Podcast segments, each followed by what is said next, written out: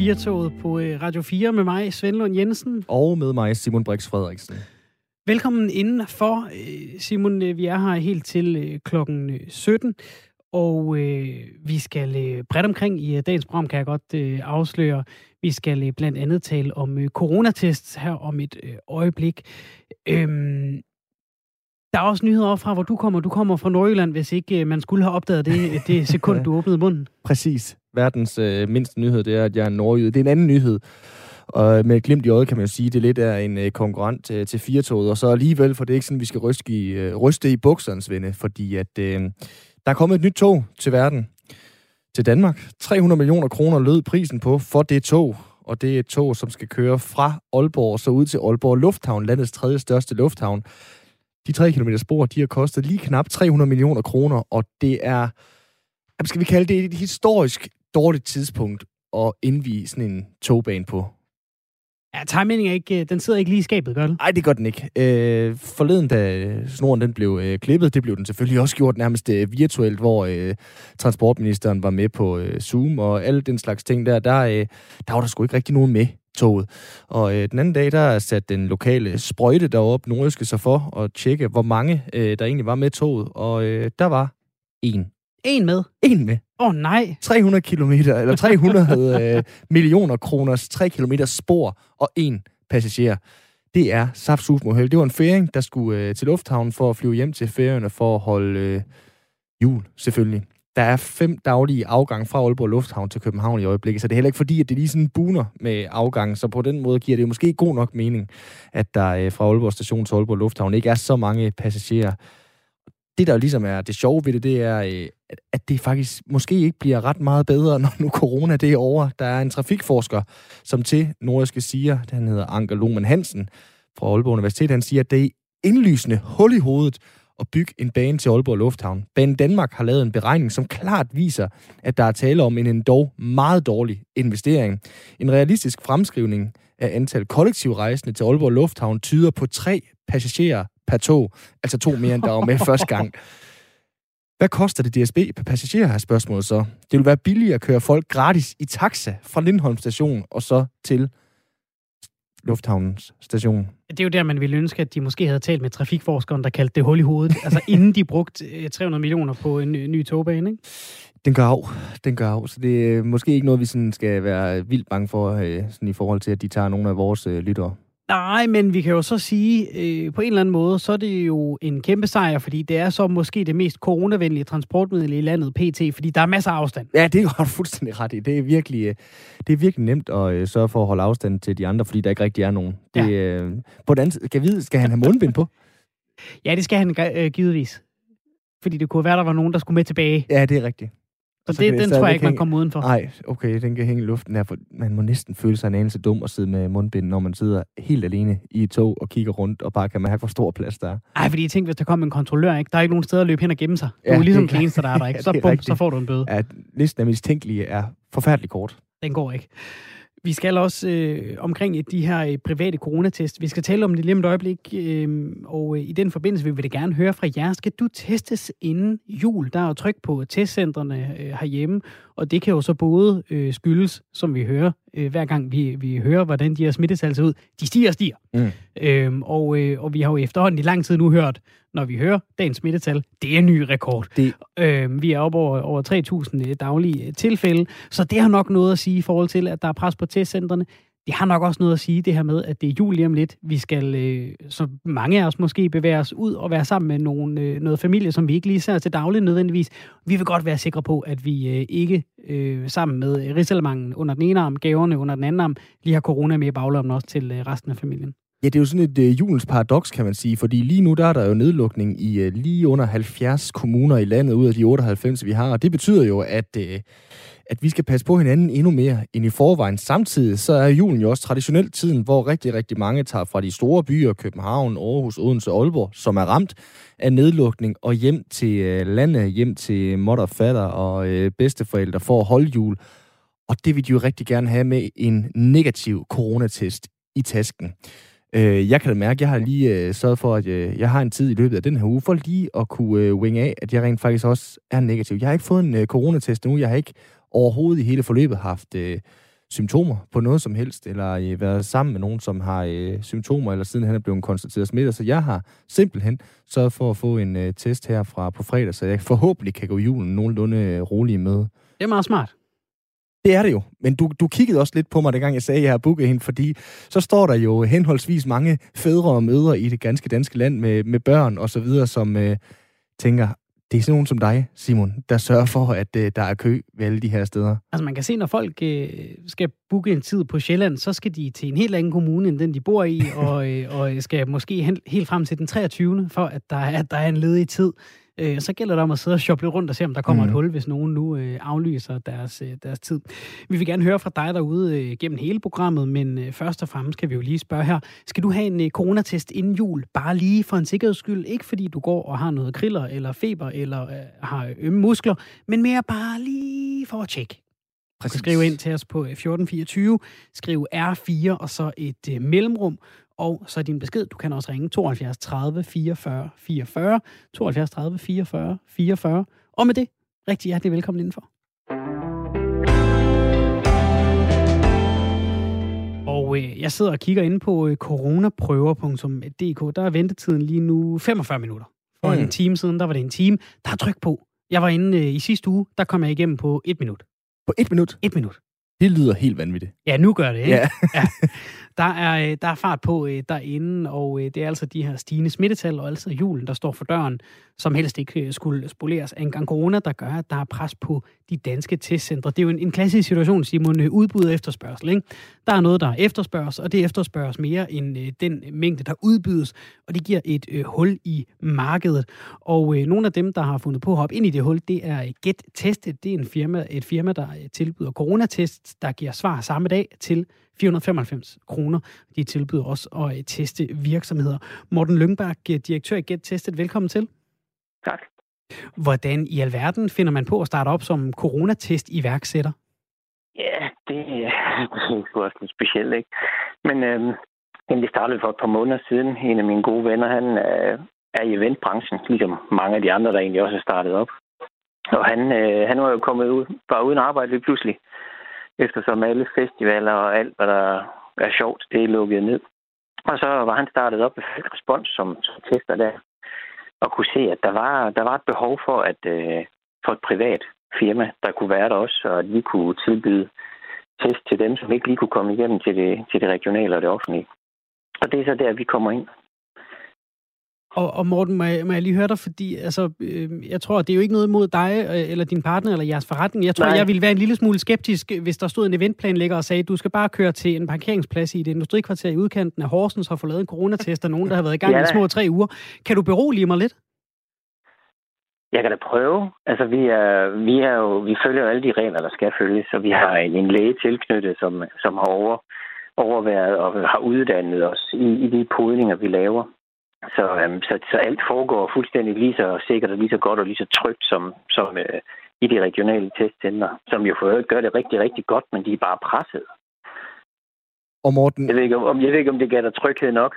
Jo, og jeg kan jo læse på jeres hjemmeside, det er den samme test, som i det offentlige tilbyder, altså en såkaldt PCR-test. Ja, det er den, der hedder PCR-testen, jo, som, som er, øh, det tager noget tid. Vi, øh, vi tester eller poder kunder fra, fra kl. halv otte til klokken 2 og så starter vi en bil og kører til Odense med alt det, vi har podet. Mm.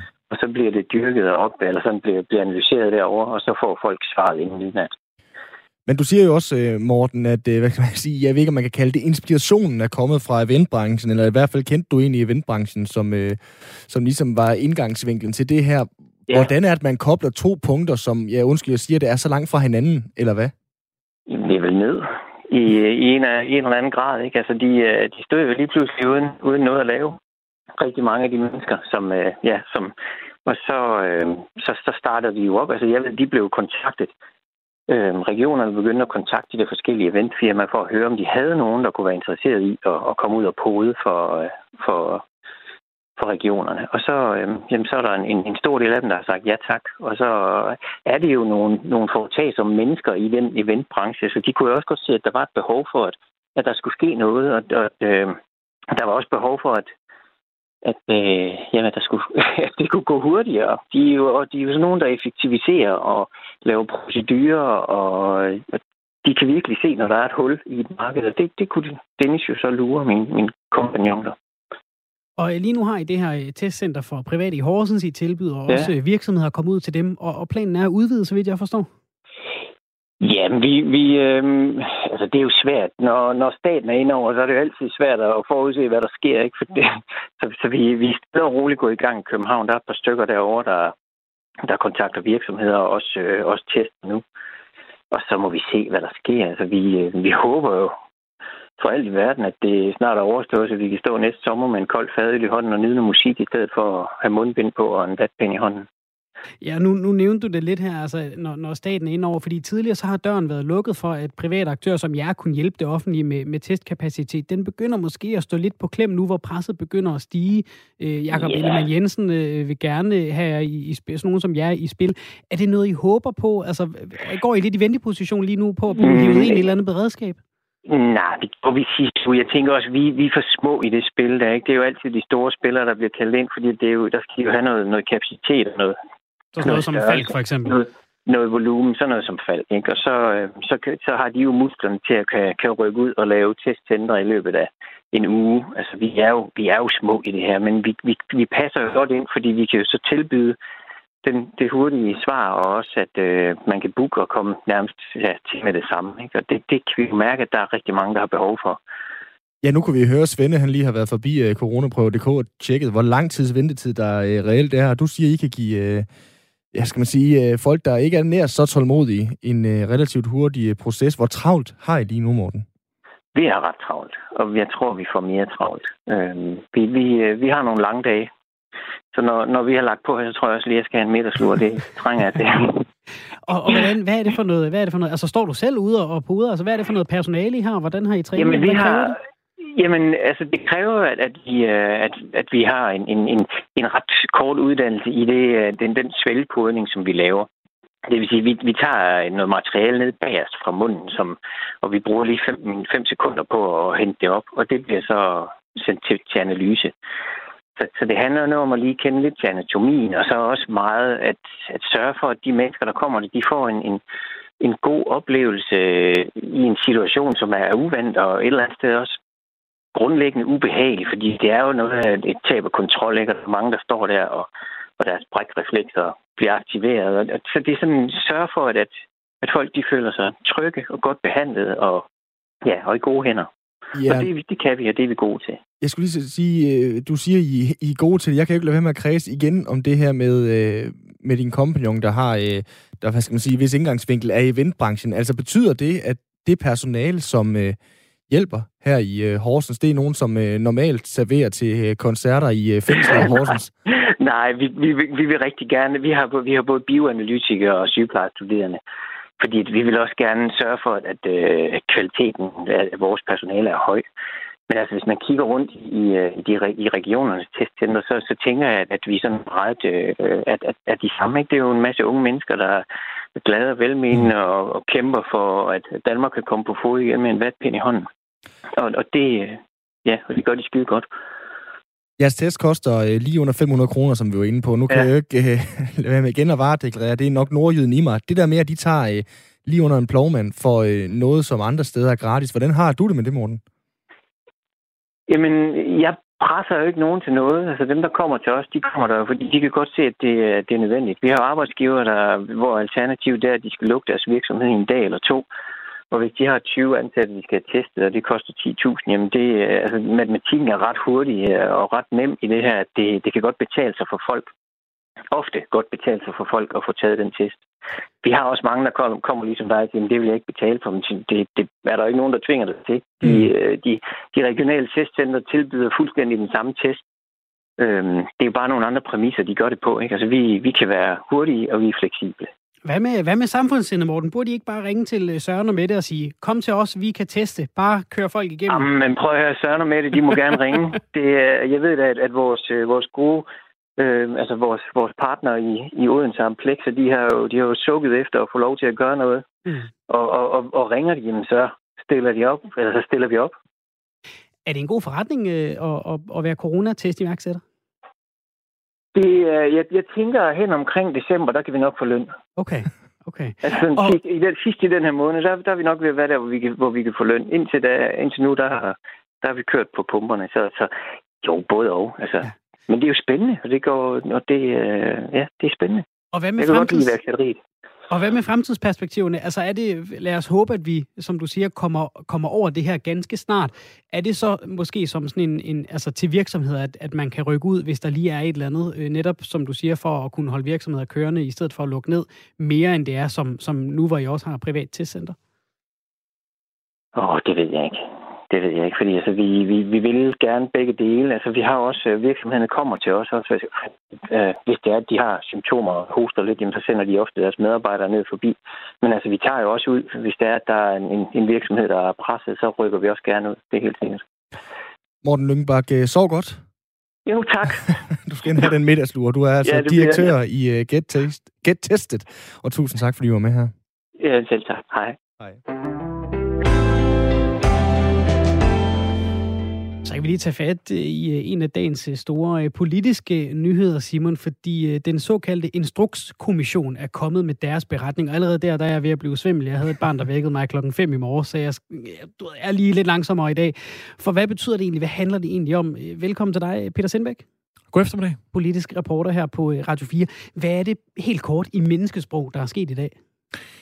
Oh, jamen, som du selv siger, det er noget, der sådan frembringer umiddelbart lidt sved på panden, og når man sådan som, som lægmand på en eller anden måde skal prøve at fortolke, hvad det er, der står i jurasprog, og så sådan noget, som almindelige danskere sådan kan, kan, kan tage fat i. Ja. Hele det her spørgsmål, som øh, Instrukskommissionen, som den jo også som mundret hedder, eller som Inger Støjberg gerne selv vil kalde den, Barnebrudskommissionen, øh, har fundet frem til, og skulle, eller skulle undersøge, det var sådan set, er der blevet begået en ulovlighed her? Er der noget, som er blevet presset igennem systemet, nemlig adskillelsen, den administrative adskillelse af de her unge asylpar, øh, hvis en af parterne var under 18 år i et ægteskab, skulle man adskille, adskille dem helt tilbage i 2016.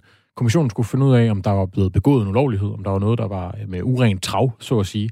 Og den relativt utvetydige øh, konklusion, de nåede frem til, det er, at, at ja, den her instruks, som kom ud fra øh, daværende udlænding- og integrationsminister Inger Støjbergs ministerium, og med hendes underskrift på, den var øh, uden lovhjemmel, for at blive i, det, i en sprogterm, som er også blevet brugt i rigtig mange sammenhænge. Ja, det kender vi jo nærmest nu, Det ikke? kender Det vi jo. vi, Det er jo, der er ikke nogen danskere i det her land, der ikke ved, hvad hjemmel det, det handler om, og det behøver du ikke at have en juragrad for at forstå. Men det er simpelthen måske kernen i det her, det er, at man har fået slået fast, at det, der skete i forhold til adskillelsen af asylpar øh, tilbage i 2016, det var ulovligt. Og at man simpelthen også er nået frem til, at det har været i strid med både øh, Menneskerettighedskonventionens øh, artikel 8 og børnekonventionen. Så det er ligesom kernen i den her sag. Er der blevet begået en ulovlighed? Ja, det har kommissionen hermed slået fast. Og hvis vi skal blive ved med at vandre lidt rundt i sådan Karnovs lovsamlingstermer øh, please, termer og så videre. Jo, jeg ved ikke, det er derfor, vi er derinde, Peter. Åh, det er jo tak, lige tak, præcis derfor. Men altså, skyldsspørgsmålet så. Hvem peger pilen på nu? Altså, det er jo selvfølgelig Inger Støjberg, det her det handler meget om, men er det også hendes skyld nu? Det er vigtigt at understrege, at kommissionen jo som udgangspunkt ikke placerer det sted ans- juridisk ansvar. Det er ikke den opgave, den har fået, mm. den har fået til, øh, tilgivet af, eller fået givet af de røde partier, som jo ved, øh, nedsatte kommissionen efter regeringsskiftet øh, sidste år i, øh, i juni. Øhm, så, så, men pilen peger på Inger Støjberg selv. Altså, det er hende, der har været omdrejningspunktet for den her sag, og det er, spørgsmålet har jo været, en ting er, at, at den var ulovlig, men spørgsmålet er jo så også, om, øh, om hun har været vidne om, at det har været ulovligt. Altså, at hun bevidst har gået ud og øh, fået sit, sit embedsværk til at administrere efter en, en ulovlig instruks, altså noget, som er på kant med lovgivningen. Og der kan man så sige, at kommissionen konkluderer også, at Inger Støjberg var vidne om og advaret om i hele processen, at, at adskillelsen af de her asylpar øh, var øh, i modstrid med, øh, med lov. Ja, de har Så- simpelthen sad, de har taget det, hun har forklaret i kommissionen, og sagt, den tror vi ikke på.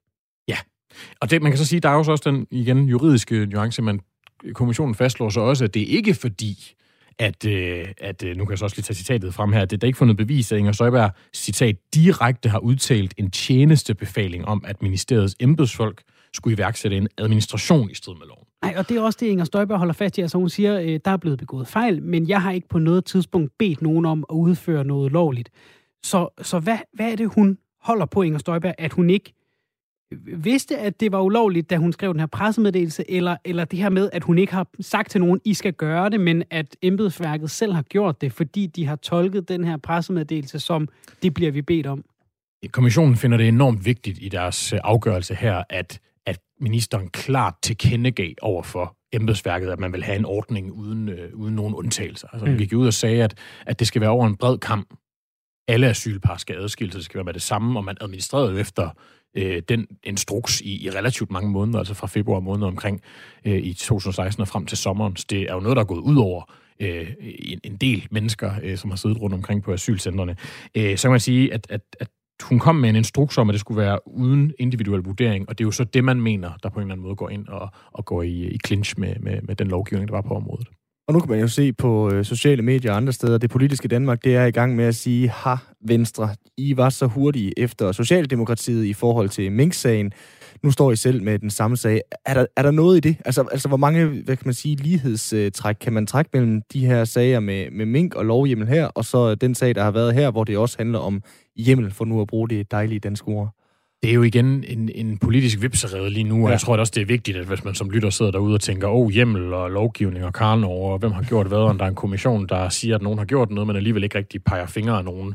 Altså, man skal også adskille tingene her. Der er væsentligt forskel mellem øh, Inger Støjberg-sagen og sagen om de her adskillelsen af asylpar, og så Mink-sagen. Altså også Øh, Øh, på, på mange måder, det, og det kan jeg have lidt svært ved at botanisere i præcis, hvordan det er, så kommer vi til at sidde her længe. Men altså, der er selvfølgelig et politisk spil, der går i gang nu om, hvad skal konsekvensen være af det her? Og man skal jo ikke underkende, at kommissionen er kommet med de her vurderinger. Der er partier på Christiansborg nu, der mener, at man faktisk endnu en gang skal lade nogle uvildige advokater gennemgå kommissionens øh, konklusioner, og ligesom komme med en eller anden form for henstilling til, hvad skal den juridiske konsekvens af det her så være. Der er, nu har jeg for eksempel selv her i løbet af i dag talt med nogle øh, forvaltningsretseksperter, som siger, at for dem står det relativt klart. Altså, der, de kan ikke rigtig se noget behov for øh, blandt andet Sten Bønsing øh, fra, øh, fra Aalborg Universitet siger, at det, for ham står det meget klart i det her materiale, at, at der er grobund for en rigsretssag. Øh, og det, det andet er jo en politisk øh, beslutning. Der skal et flertal til på Christiansborg for at beslutte, om en rigsret skal, øh, skal effektueres, altså blive til virkelighed. Og det er jo så det spil, der går i gang nu, for det er også en rigtig stor beslutning. Altså, vi har ikke set en rigsretssag øh, på det her niveau, eller på den her måde, i Danmark siden øh, Erik Nien Hansen, altså tilbage omkring øh, Tamilsagen. Og vi kan jo allerede se nu i, i flere medier, og også til os her på Radio 4, at der er folk, der mener, at det er, det er sammenligneligt med øh, Tamilsagen, det her. Okay. Så, så øh, spørgsmålet er, om det får de samme konsekvenser, fordi jeg tror, der er rigtig mange politikere på Christiansborg, der er meget bevidst om, og særligt i de regeringsbærende partier, Socialdemokratiet, Venstre. Hvis man først starter sådan noget her, så kan det være meget svært at slutte. Mm. Øh, og som du så selv nævner, så ligger der jo også nogle strategiske overvejelser i, om man som Socialdemokrati for eksempel jo heller ikke har lyst til, at der skal kaldes øh, store kommissionsundersøgelser af minkforløbet i her nu. Vi, vi har jo haft det, vi har haft det i, i bandekonflikten, har man snakket om bytter, ikke? Så hvis der er den ene bande skyder efter den anden, altså hvis man nu startede en rigsretssag på Inger Støjberg, så, så står Mogens Jensen så måske også og siger, hov, kunne I ikke godt lade være med det, fordi så begynder det at rulle lige pludselig. Altså ligger der noget i det, at man, man på en eller anden måde så accepterer politikerne at sige, fint nok, så øh, øh er der en en, en form for næse til dig, Inger Støjberg. Ikke, ikke engang en rigtig næse, fordi hun ikke sidder som minister længere, men så lader vi det fare. Vi er enige om, det var ikke så godt. Ligesom dengang med Claus Hjort, det kom der heller ikke noget af. Man kan sige, det, det er jo nok lige det, det er for tidligt i hvert fald lige at konkludere, mm. hvor, hvor det er, vi ender hen øh, på spektret her, men, men man skal ikke lade sig, øh, lade sig narre af, at, at der i optakten til i dag, har der jo været spekul- spekulationer om, eller, eller tanker om, hvor er det, vi lander hen på spektret. Der var mange og mig, mig selv, inklusive mange, der, der tænkte, at, at kommissionen nok ville komme med en, hvad kan man sige, lidt mere grå melding om, hvad, hvad, hvad der egentlig er, der er forløbet her. Altså, hvem, hvor ansvaret kunne placeres, jo og ja, på den ene side på den anden side, som kommissionen nogle gange godt kan. Altså, at vi ikke peger pilen entydigt øh, den ene eller den anden vej. Men når konklusionen så er så klar, som den er, så tror jeg, det stiller et dilemma for mange folketingspolitikere. Jeg tager lige uh, dit job, øh, Peter, i uh, ultrakort tid, 10 sekunder måske max, og så leger jeg politisk reporter og siger, at det her, det er jo ikke lige frem en god sag for Venstre. Det er mildt sagt en møgssag. og så skal jeg nok sende den tilbage til dig.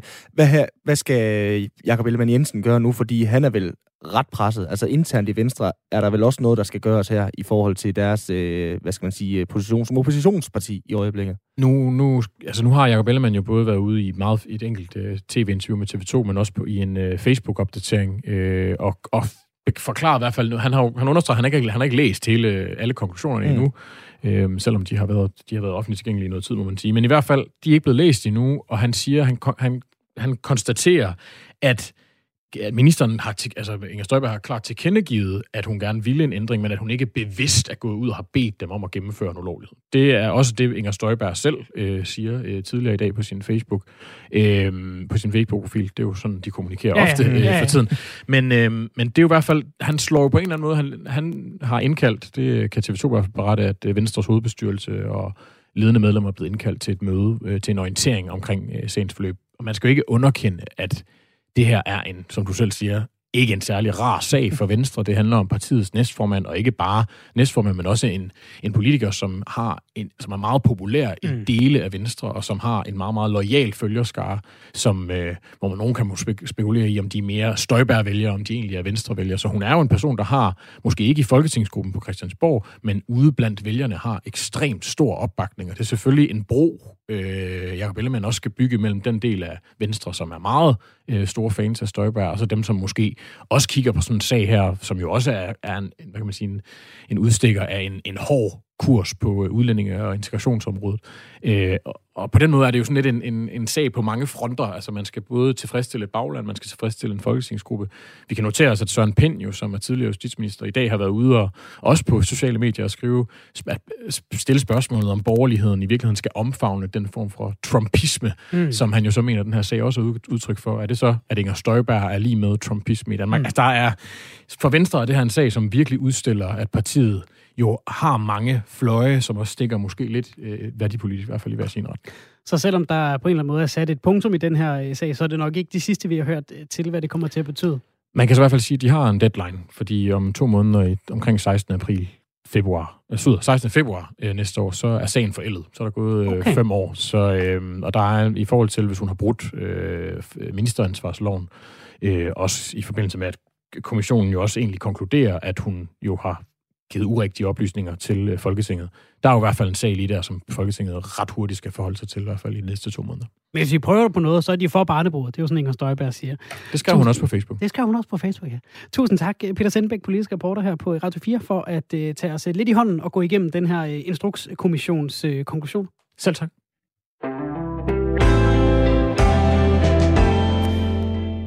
Simon, øh, nu skal vi altså have fat i, i noget meget, meget vigtigt her i, i programmet, fordi øh, det, er jo, øh, det er jo jul, og derfor så skal vi altså også...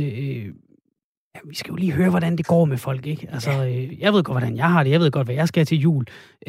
jeg ved mindre om, hvad alle de dejlige mennesker, vi har talt om i løbet af, af året, alle de dejlige mennesker, vi har talt med, hvad de skal. Derfor så har vi altså lavet et omvendt julekort, som vi åbner hver dag op til jul. Mm.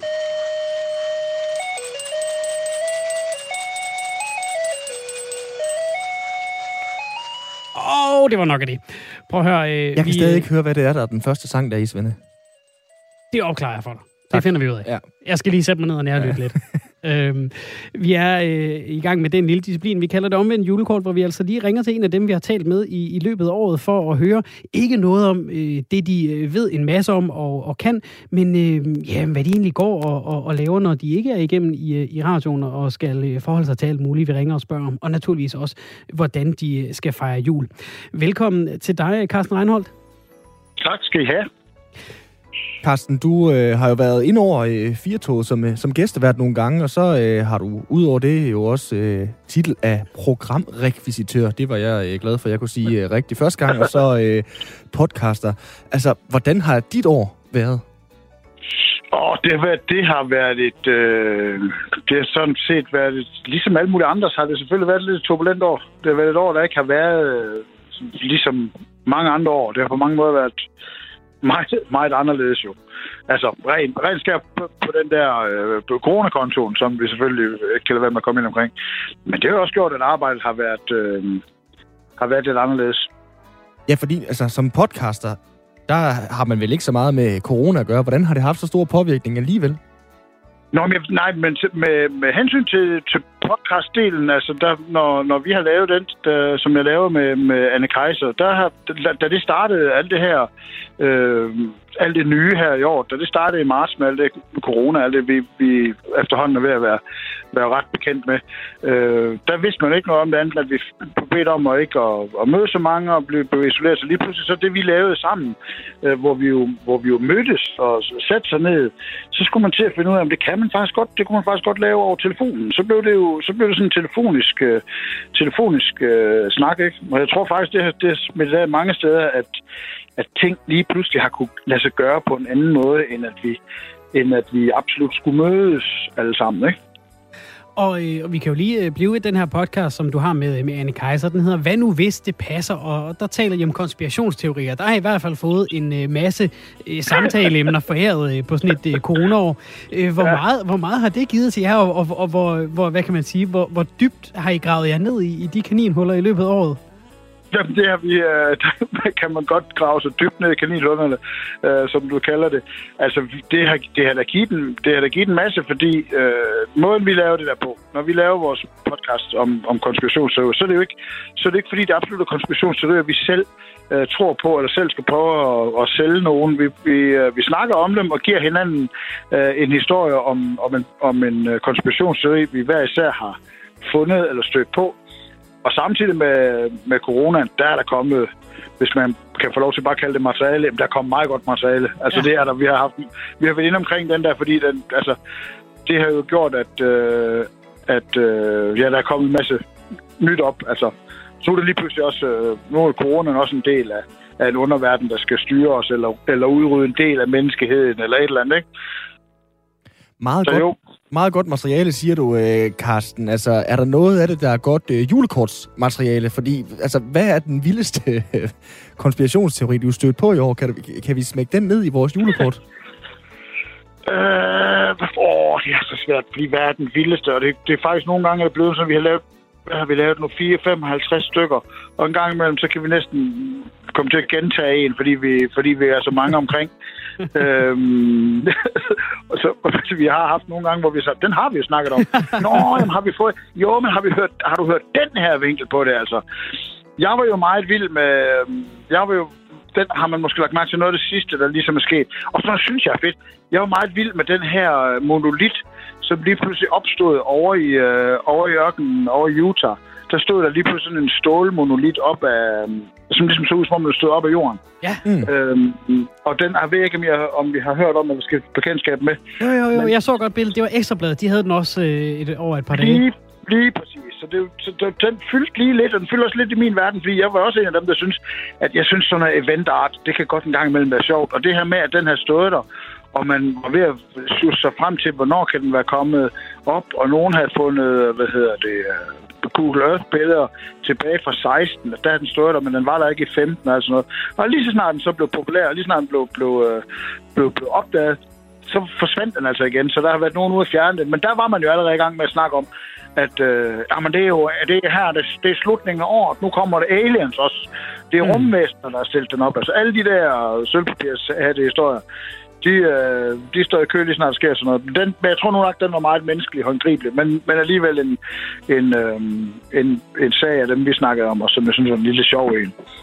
Carsten, må jeg spørge dig, øh, som, som øh, du er rekvisitør, det er jo så dit arbejde, så ja. laver du podcast, det er jo så din fritid, så er der jo ikke ja. meget tilbage. Hvad laver du ellers? Altså, hvad, hvad, hvad, hvad ligger hjertet nær, når, når, når du kommer hjem og, og skal smide fødderne op eller få ryddet hovedet? Ja, så, så øh, øh, røg jeg ud der, eller, nej, eller har vi bare en dårlig lyd? Nå, fint, fint. Nå, okay, fint. Jamen, jeg, jeg øh, hvad laver jeg, når jeg smækker fødderne op? Så gør jeg jo, så, så gør jeg som alle mulige andre, så, så smækker fødderne op. Men øh, den tid, der ellers er, den kan jeg godt lide at bruge på... Øh, jeg kører motorcykel, det ja. gør jeg i, ved, i sommerhalvåret. Øh, I år kan man sige, det her, der har jeg egentlig ladt det køre lidt længe. Altså, der har, jeg, der har der ikke været... Altså, så længe vi ikke har sne og salt på vejene, så kan det lade sig gøre endnu.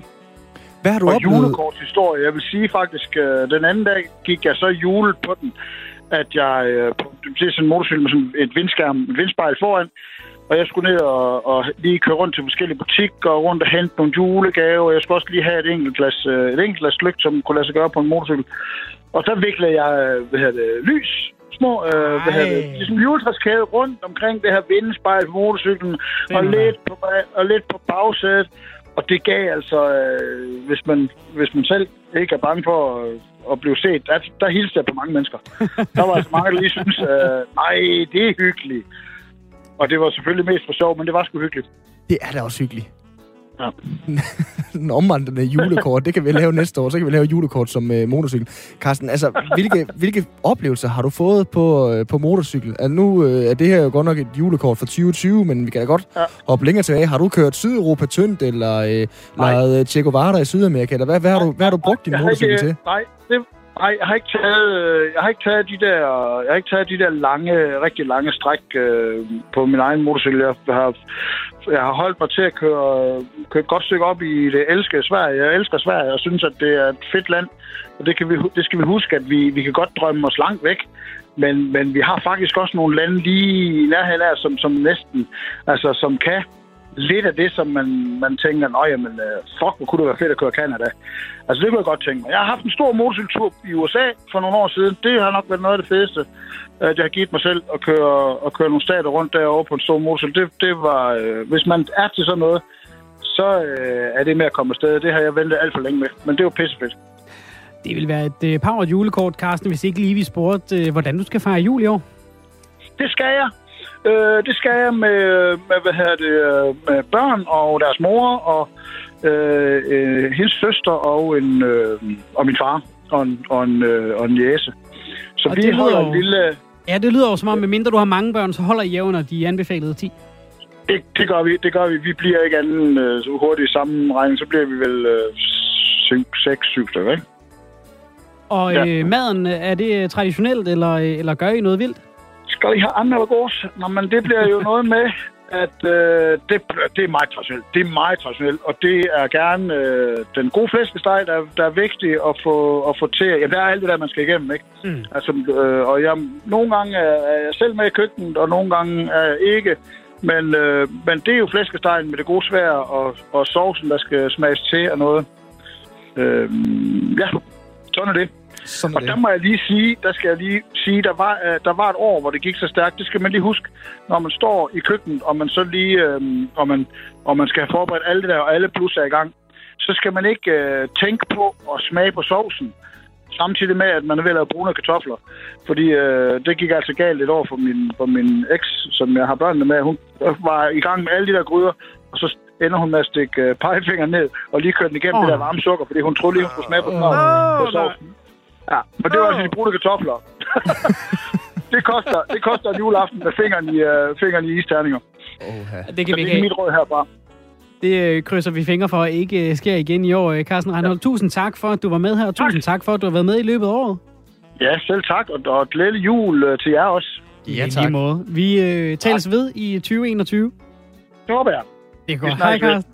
Hej.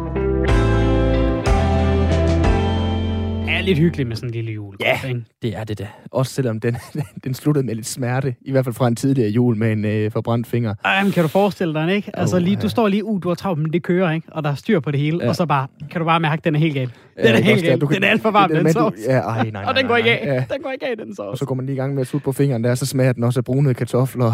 alt for stivs. Ej, puha. Puha. Nå, Svende, vi skal til noget helt, helt andet, fordi vi skal tale om offermentalitet. Fordi offermentalitet, det findes nemlig, og det er faktisk et decideret karaktertræk. Folk, som øh, mener, at hele verden er imod dem, og at de er offret i alle konflikter, som de indgår i med, med andre mennesker.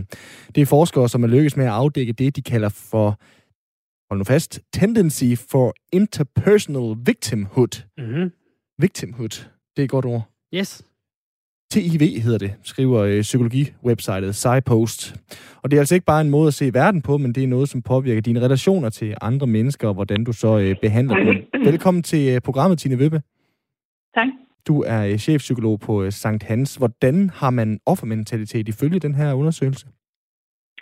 Man har det på mange forskellige områder, men primært jo nok der, i, hvor det er, at det inkluderer, hvordan man relaterer sig til andre, hvordan man omgås andre, og i det hele taget også, hvordan man opfatter verden på. Øh, og man kan sige, at vi kan alle sammen være i nogle perioder af vores liv, hvor vi sådan har måske mere øh, ondt af os selv, eller har mere opmærksomhed på egne behov, som vi ikke synes bliver mødt ind på andre tidspunkter. Jeg tror, at de fleste af os har jo et eller andet i coronatiden her, som vi har gerne have ville, som vi har måttet give afkald på, diverse ferier eller relationer, hvor man skulle alt muligt sjovt. Og der tror jeg ikke, at der er nogen af os, der ikke synes, at det er lidt synd for en selv. Samtidig med, at man jo godt kan sætte det i det større billede, at det er selvfølgelig ikke synd for os til, for, til forskel for dem, der er indlagt og har det rigtig svært, osv. osv. Men hvis man nu sådan ikke kun har det i nogle situationer, men hele tiden på tværs af relationer og på tværs af tid og på tværs af steder, så bliver det jo rigtig omkostningsfuldt, sådan energimæssigt, hele tiden at synes, at man selv er offer, og man selv sådan er den, det er mest synd for, at verden i virkeligheden er imod en. Og, og, og hvordan skældner vi, om noget er en, en personlighedstype, et karaktertræk, en karakterbrist, en lidelse? Hvordan, hvordan kommer man ind og, og afgør sådan noget? Jamen, der kigger man på det, der hedder en personlighedsforstyrrelse, og det er sådan lidt i essensen det, jeg sagde før, at, at det, det skal være sådan uhensigtsmæssige måder at reagere på, både at opfatte ting på og processere dem, om man vil, i sin hjerne, og øh, også reagere, altså input og så øh, bearbejdning af data og output, at det hele tiden ligesom kører skævt og ud af en skæv tangent. Og det skal være på tværs af tid og sted og relationer, og typisk også over en årrække. Så begynder man at tale om, at man har en personlighedsforstyrrelse. Men så det er netop, hvis det er bundet til en bestemt situation, eller en bestemt relation, eller et bestemt tidspunkt i ens liv, øh, og kan gå væk igen eller blive meget mindre, så er det ikke nødvendigvis en forstyrrelse. Så er det mere situationsbestemt end sådan øh, personlighedsbestemt. Øh, nu har jeg jo en øh, søster, og hende skal jeg huske, det er jul, og skynde mig at sige, hun er rigtig, rigtig sød og øh, dejlig, men jeg kan også nogle gange godt have det, som øh, storebrødre kan have. Åh, oh, hvor er du irriterende. Åh, oh, hvor lyder du som et øh, offer og sådan nogle ting. Altså, kan man snakke på nogen måde om det her med, du siger jo selv lidt, det, det er jo noget, vi alle sammen har oplevet i en grad, og føler os lidt som et offer, men er der nogen, der sådan er stær- særligt disponible for lige præcis det her øh, særlige karaktertræk, altså den her TIV, Tendency for Interpersonal Victimhood? Ja, altså det, som forskerne i hvert fald peger lidt på, det er, at øh, nogle gange kan man se, at tidlige relationer, altså øh, de primære øh, omsorgsgiver i de tidlige barneår, forældrene typisk, at hvis der har været nogle udfordringer der, så er det sådan noget, der kan være med til at give en sårbarhed for sådan noget her sidenhen. Men det betyder jo ikke, at det bliver sådan, hvis man nu har haft en, en ustabil øh, første relation til den første forælder osv. Det er jo ikke sådan, en, sådan at fungerer psykologi og udvikling af ens personlighed ikke, men der vil være nogle, nogle virkelig sådan nogle vigtige tidspunkter i ens liv, hvor, hvor det er, at hvis der går noget galt der, og man har lidt en sårbarhed, så er der en øget risiko for, at man bliver endnu mere sårbar. Og så er der jo også noget, der handler om, altså som voksen menneske, hvor mange oplevelser man har haft i livet, så hvor man sådan synes, det bekræfter, at man altid er, er den, det går galt for, eller den, der altid bliver valgt sidst, eller den, der altid ligesom skal gøre alt for alle andre. Øhm, og så kan det blive sådan meget selvforstærkende. Men de her mennesker, der har det som som måske et forstærket træk, eller måske endda en forstyrrelse, så skal man også huske på, at så bliver der jo hele tiden sådan en overopmærksomhed i deres verden på deres omgivelser, som hele tiden bliver tolket ind i det her. Det er verden, der er lidt efter mig, eller jeg kan aldrig gøre det godt nok. Og, og når det hele tiden sådan bliver næret, så bliver det også forstærket. Øh, så det kan være rigtig svært at vende den rundt.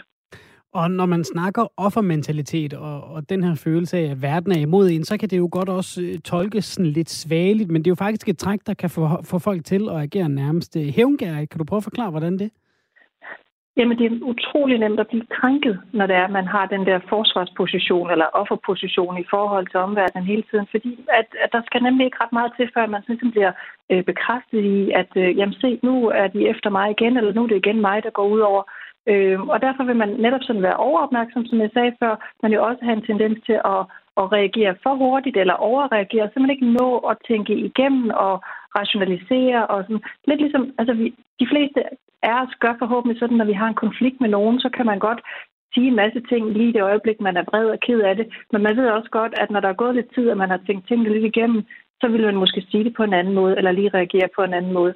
Og det gør man, det er jo noget af det at være voksen menneske og kunne interagere med andre, det er ligesom at kunne tolke det sociale samspil og navigere i det.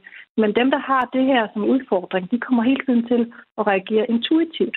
Øhm, og så kommer man jo også i flere konflikter hele tiden, og så bliver det jo selvbekræftende, for så er omverdenen besværlig hele tiden. Men det er noget med, at man selv ikke er god til at lave mellemregningen, som de fleste af os andre, der forhåbentlig øh, gør brug af det meste af tiden. Og nu nævnte du selv, at man, man hurtigt bliver krænket, og man skal ikke bevæge sig øh, mere end to kommentarer ned i et givet kommentarspor under øh, nyhedsartikler på, øh, på for eksempel Facebook, før der er nogen, der enten føler sig krænket, eller siger, at andre sidder og føler sig krænket, og derfor ikke bør blande sig længere. Altså, kan det her være en forklaring på noget af den øh, krænkelseskultur, som fylder rigtig meget, altså hvor vi har øh, nogle mennesker, som, som, øh, som føler sig krænket, nogle mennesker, som peger og siger, at I føler jer bare krænket, eller, eller er det hvad kan man sige, er det for meget at prøve at tolke det ind? Øh, hvor vi jo har nogle ting i vores samfund, som altså er nogle, nogle gammeldags måder at gøre tingene på, som, som kræver et opgør. Det drager jeg en lidt hurtig slutning her.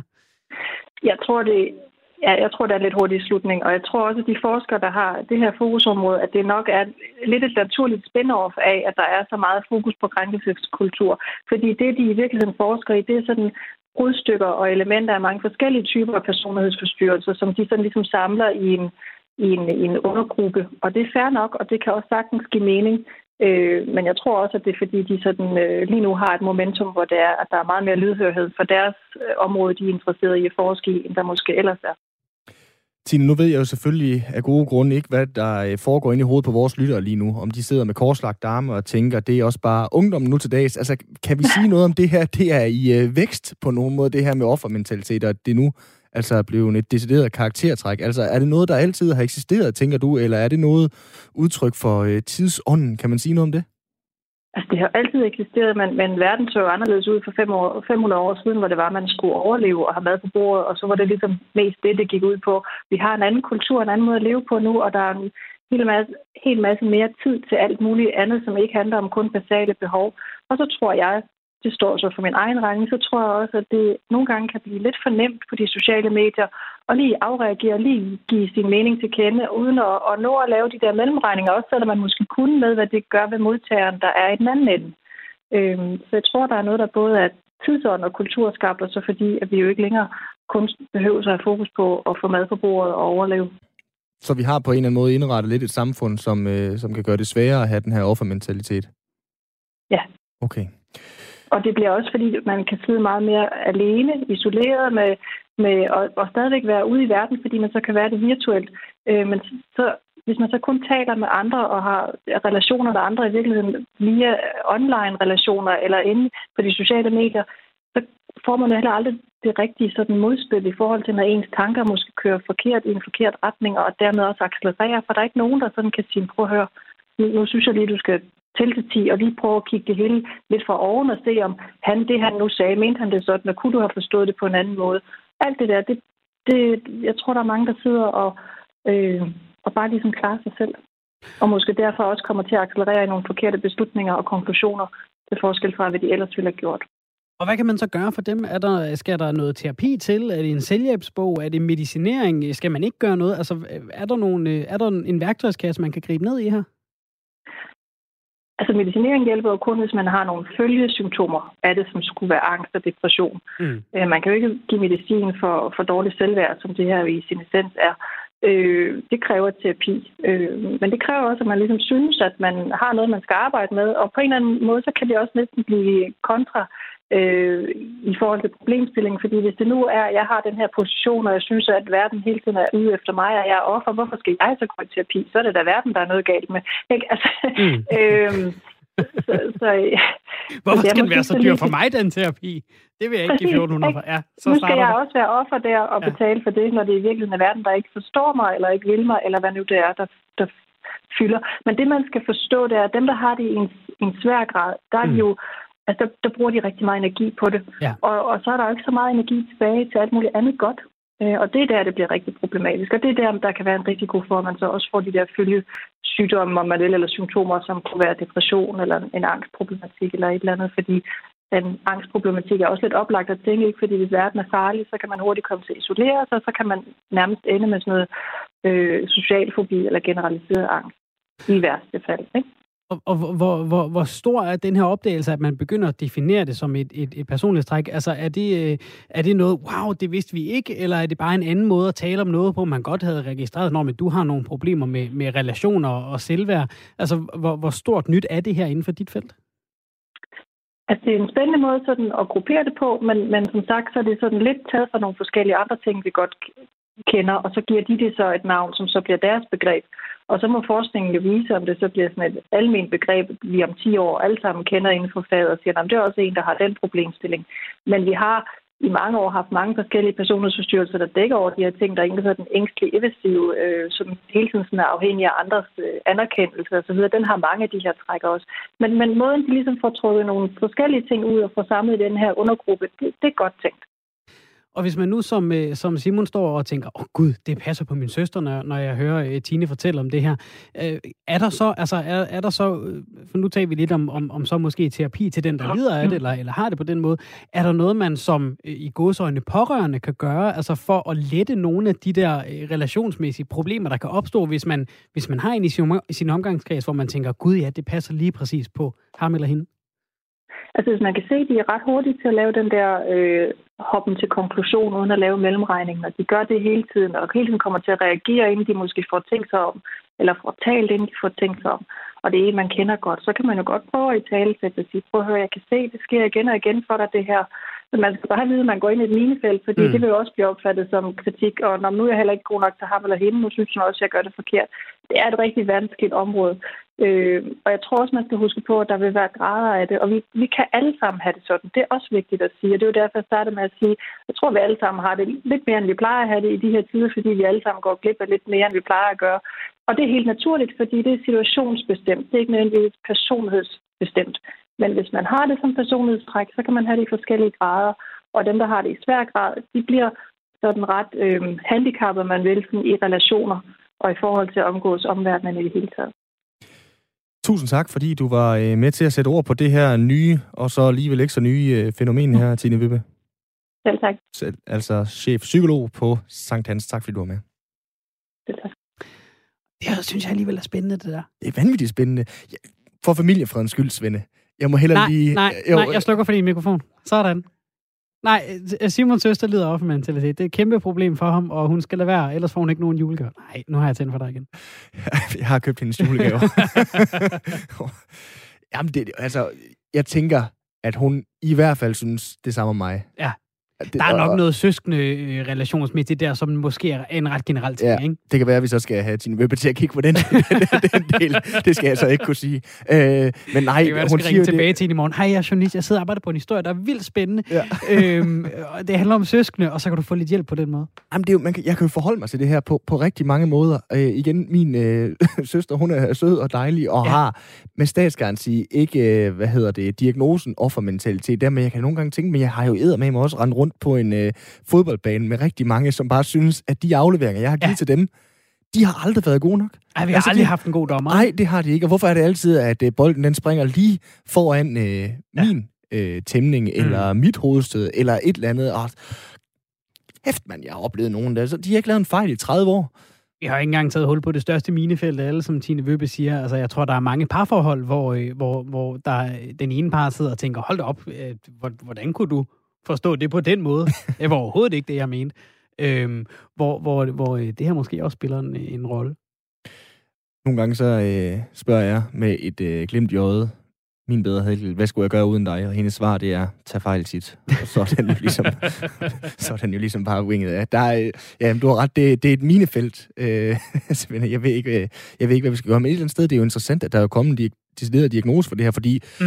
som Tine jo også siger, det er jo helt op i uh, paraplyen for lavt selvværd, ja. og det er med med et problem i Ja, den er svært at tage hul på, ja. ikke? Øhm, hvis man skal blive i den der med parforhold, så vil jeg da gerne lige øh, høre øh, en, en statusrapport tilbage fra dig, som har lyttet til det her, går hjem øh, over spisebordet og siger, skat, jeg har hørt noget om øh, offermentalitet i radioen. Det synes jeg lige, du skulle til at kigge på. Bare lige melde tilbage, øh, hvordan, øh, hvordan det gik med den snak, og øh, hvor ondt det gjorde, da Steipan ramte dig midt mellem øjnene. Vi sender den videre til Tine og så har du først kapitel i uh, Hjælp til Selvhjælpsbogen med uh, offermentalitet. Vi øh, spurgte også tidligere på timen, øh, om øh, du derude skal øh, coronatestes, inden du tager hjem til jul. Bare lige for en øh, sikkerheds skyld, der har skrevet ind her. Beklager, men folk fra øerne bør blive hjemme i julen og til nytåret og ikke rejse til hovedlandet. Folk fra storbyerne bør blive inden for bygningerne, og alle bør øh, kun se få af dem, de på det seneste har mødtes med. Trist, men fornuftigt. Og det er jo lidt det, øh, der er den store øh, hemmelighed, vi ikke har lyst til at snakke om. Det her, det er den store Grinch. Det er jo fuldstændig rigtigt. Det mm. burde vi jo gøre. Vi burde simpelthen bare lukke brugerne ned og ja. sige, så kommer vi igennem julen uden det store bøvl. det kommer vi selvfølgelig ikke til. Og det, det har vi heller ikke øh, lyst til. Nej, og det er jo en scene fra The Dark Knight Rises, nærmest uh, Batman, hvordan broerne det bare bliver sprunget i luften til både den ene, den anden og den tredje del, om det er Limfjordsbroen, Storebæltsbroen eller Øresund og så videre der, men åh, det er jo heldigdom, der bliver taget fra os, hvis vi ikke øh, skal holde jul, så vi må jo finde ud af, hvordan øh, det kan gøres på, øh, på bedst mulig vis. Og jeg kan jo ikke lade være med at tænke, alle dem, jeg kender, som skal fra Aarhus til Aalborg, fra København til Aalborg, de, de er jo måske dem, der er allermest sikre, for de har alle sammen fået en coronatest, inden de skal afsted. Mm. Det er mere alle, alle de andre, skulle jeg til at sige, som øh, ikke har fået øh, nogen tester, som ikke ved, hvad de øh, slipper rundt på fra øh, skoler, børnehaver osv. Vi taler videre om øh, julen og hvad pokker vi gør ved den i øh, den næste time af dagens program. Øh, her får du et øh, nyhedsoverblik, fordi klokken øh, så småt nærmer sig 16.00. Vi er tilbage i øh, dagens program, hvor vi altså er helt til øh, klokken 17. Men her får du et nyhedsoverblik på Radio 4. Klokken den er blevet 16.